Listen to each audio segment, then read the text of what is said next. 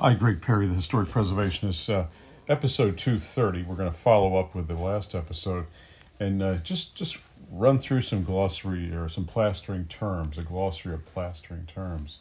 An aggregate, a mass of granulated particles such as sand and crushed rock. In plastering, aggregates are important. Number one, to ensure the applied plaster shrinks uniformly as it hardens and without excesses that would cause cracking. Number two, to form channels for the crystallization of the calcium. Number three, as fillers for economical purposes. Lightweight aggregates such as vermiculite or perlite are increasingly popular because of the improved resiliency, fire resistance, sound deadening, and weight reduction they offer over traditional materials such as sand. Autoclave finish lime. Double hydrated lime requiring no soaking before use. It can be mixed on site and used immediately. Some plasters feel this type S, which is single hydrated lime, has better workability. Plaster prepared with autoclave lime may be less resistant to environmental moistures, for instance, water leaks. Base any continuous surface to which plaster can be applied and to which it will cling. A base may be a continuous masonry wall or other lath structural framing.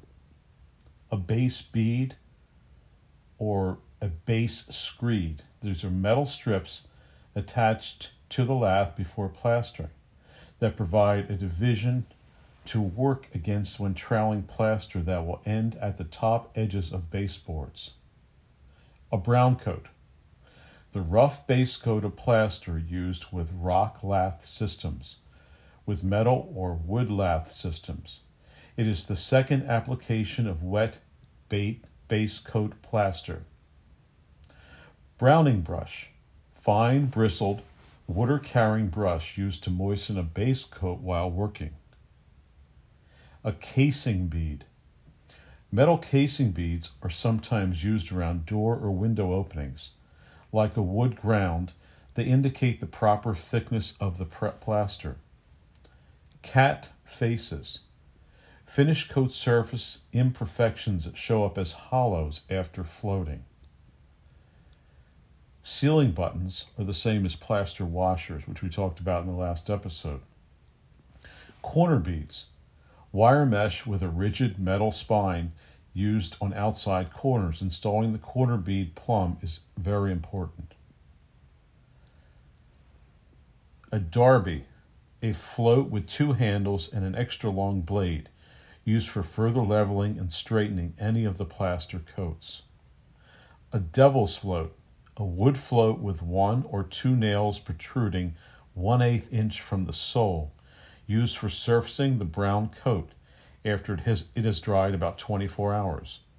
Scratches left by the nails provide tooth for adhesion in the finished coat. Dots. Small plaster spots placed as depth guides during the work on walls and ceilings. They are plumbed and leveled like screeds to aid in rodding the surface. Drywall. This is wallboard, plasterboard, sheetrock, gypboard, gyprock, rigid insulating board of plaster like material, usually gypsum, covered on both sides with heavy paper. Also, the system of wall surfacing using this material. Drywall nail, short, heavy nail with large head designed for installing drywall, often ribbed and are coated for maximum grip into framing. Drywall screw, a Phillips type screw fastener designed for power tool installation of drywall. A feather edge, a leveling tool similar to rod, except that the blade appears to a sharp edge for cutting the corners in sharp straight lines. A finish coat, pure lime mixed with a little gauging material in ratios ranging from 5 to 1 to 2 to 1 used for the very thin finished surface of a plaster wall. Fine sand can be added for a sanded finish coat. Finish plaster. Fine white plaster made from lime putty engaging plaster. Finishing board. A 5x5 mortar board on which fit the finished coat lime plaster is hand mixed. A float, a surfacing tool consisting of a flat, short board with a large handle that is guided over the surface of plaster to fill the voids and hollows or impart texture. Also, the plastering operation involving this tool. Gauging material, a plaster additive intended to produce early strength and to counteract shrinkage tendencies for interior work. Common gauging materials are gypsum, gauging plaster, and Keene cement for outdoor work, and also Portland cement. A ground. Metal or wood strips around the edges of doors and windows and at the bottom of the walls. These grounds help keep the plaster at the same thickness and provide an edge for it to stop against. Gypsum, a naturally occurring sedimentary rock, usually mined in large quarries near Paris. Gypsum, in its natural form, is calcium sulfate. When heated in the calcining process, water molecules are driven off, leaving the hydrate of calcium sulfate, the material commonly known as plaster of Paris. When mixed with water again for use as plaster, the process, process reverses and the gypsum recrystallizes or sets into rock like calcium sulfate. So, what this means is that the plaster cures by a chemical process, not by drying, giving it strength and integrity. Until 1910, not enough was understood about the set of gypsum plaster. At around that time, plasters found that a gypsum lime combination gave them the best of both worlds the workability of lime with the quicker cure of gypsum. Gypsum bond plaster. Calcinated gypsum mixed 2 to 5% lime by weight, designed to bond properly in the prepared concrete bases. Gypsum gauging plaster. A special material made from gypsum carefully processed that it sets to, to define the time interval. On the job, it is added or slaked to slaked lime to provide initial surface hardness in mortars like finishing plaster. Gypsum ready mix plaster. Gypsum ready mix plaster and, ord- and ordinary mineral aggregate requiring only the addition of water for use. Hair. Animal hair, usually from cattle, once included in a scratch coat, mixes in a mediocre binder. Hard wall plaster Gauging plaster mixed with perlite aggregate to form a lightweight base coat plaster, sold under the trade names such as Structuralite. A hawk, a square, lightweight sheet metal platform with a vertical central handle, from which plaster or mortar is applied to the wall with a trowel. Hydrated lime, lime prepared at the factory by adding controlled amounts of water to quicklime. Two basic grades are available the one is hydrated for construction and finishing, and the other for plastering.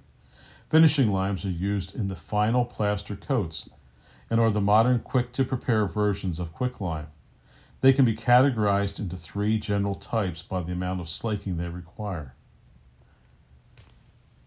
Keene's cement, a fine, high density plaster that produces a very hard, fine textured finish coat. It is produced by heating crushed gypsum rock until nearly all the water of crystallization is driven off, and then adding alum as an accelerator.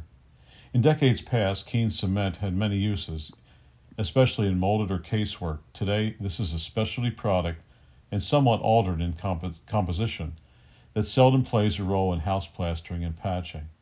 A key plaster that is penetrated through the narrow openings in lath it hardens to form keys which create a mechanical bond. Lath bases. Any of the several types of perforated bases secured to structural framing for years. Thin wooden strips called wooden lath were used, but these have been superseded by gypsum and metal products. Gypsum lath and rock lath are boards with gypsum cores sandwiched between two sheets of absorbent paper. Lime. Found in limestone formations or shell mounds, naturally occurring lime is calcium carbonate, When heated, it becomes calcium oxide or quicklime. And after water is added, it becomes calcium hydroxide. This calcium hydroxide react, reacts with carbon dioxide in the air to recreate calcium carbonate. Mortarboard. Mixed plaster is initially transferred from the mixing box or mixing pan to the mortarboard, often a large version of a hawk. The mortarboard is usually a large flat piece of smooth, clear plywood. Perlite. Volcanic glass which, when finished, finished roasted, expands to produce frothy particles of irregular shape. Perlite is a lightweight aggregate often used with calcium gypsum. Perlite is roughly three times as effective an insulator as sand and much, much lighter. Plaster. Any pasty construction material of mortar, mortar-like consistency which is applied in a plastic condition. It hardens in place after being applied. As a surface for the walls and ceilings of buildings, plaster denotes an interior covering, while stucco denotes an exterior one. Plaster washers. Discs of stamped sheet metal perforated with a central screw hole, designed for repair work on plaster walls and ceilings. In use, plaster washers help stabilize areas where broken keys have caused the lath surface to come away from the lath. Portland cement, an extremely strong hydraulic cement produced by burning silica lime and aluminum oxide in a kiln in proper proportions. Portland cement plaster is used where an extra hard and highly water resistant surface is required, such as in walk in refrigerators and cold storage spaces, toilets, showers, and basement spaces. It should, however, never be applied over gypsum products such as gypsum lath. Portland cement plaster is also widely used in exterior applications rod, or straight edge. It's wood or lightweight metal blade with slotted handle, often 6 inches wide, up to 4 to 8 feet long. This is the first tool used in leveling and straightening applied plaster between grounds. Sand, a traditionally used aggregate in plasterwork. Sand improves the strength and workability of plasters. It must be the high quality, clean, sharp, without harmful chemicals or organic impurities and screened to a uniform size, or it can cause defects. A scratch coat, the first base coat put on metal or wood lath. The wet plaster is scratched with a broom or the point of a trowel to provide a rough surface so the next layer or base coat will stick to it. A screed. Plaster screeds are ribbons of mortar leveled, plumbed, or otherwise trued on walls and ceilings, which serve as guidelines for a straight edge to run on when rodding the surface. They're usually the depth of two coats of plaster and ensure that the new work is spread in a uniform thickness. Metal screeds like grounds provide a guide work for plaster work. Slaking. The process of adding water to lime to hydrate it in preparation for mixing it to form a plaster type putty. A slicker, a flexible straight edge used for leveling wet plaster. A slip, the richness, plasticity, and workability of mixed plaster. Slip is the hard to define characteristic that is determined in large part by the quality of the plaster used. Plasters with slip mix easily, go on quickly, and spread far resulting in maximum coverage with minimum effect. Slip is also thin plaster used for an adhesive between, say, a cast plaster ornament and the ceiling. Spackle. Uh, Company's trade name, often used generically for a plaster like preparation used in cosmetic repair work or as a joint compound in new drywall work. Tape. A drywall construction is paper or fiberglass strips applied in conjunction with a joint. Trowel, a handheld bladed tool used to apply, spread, and smooth plaster.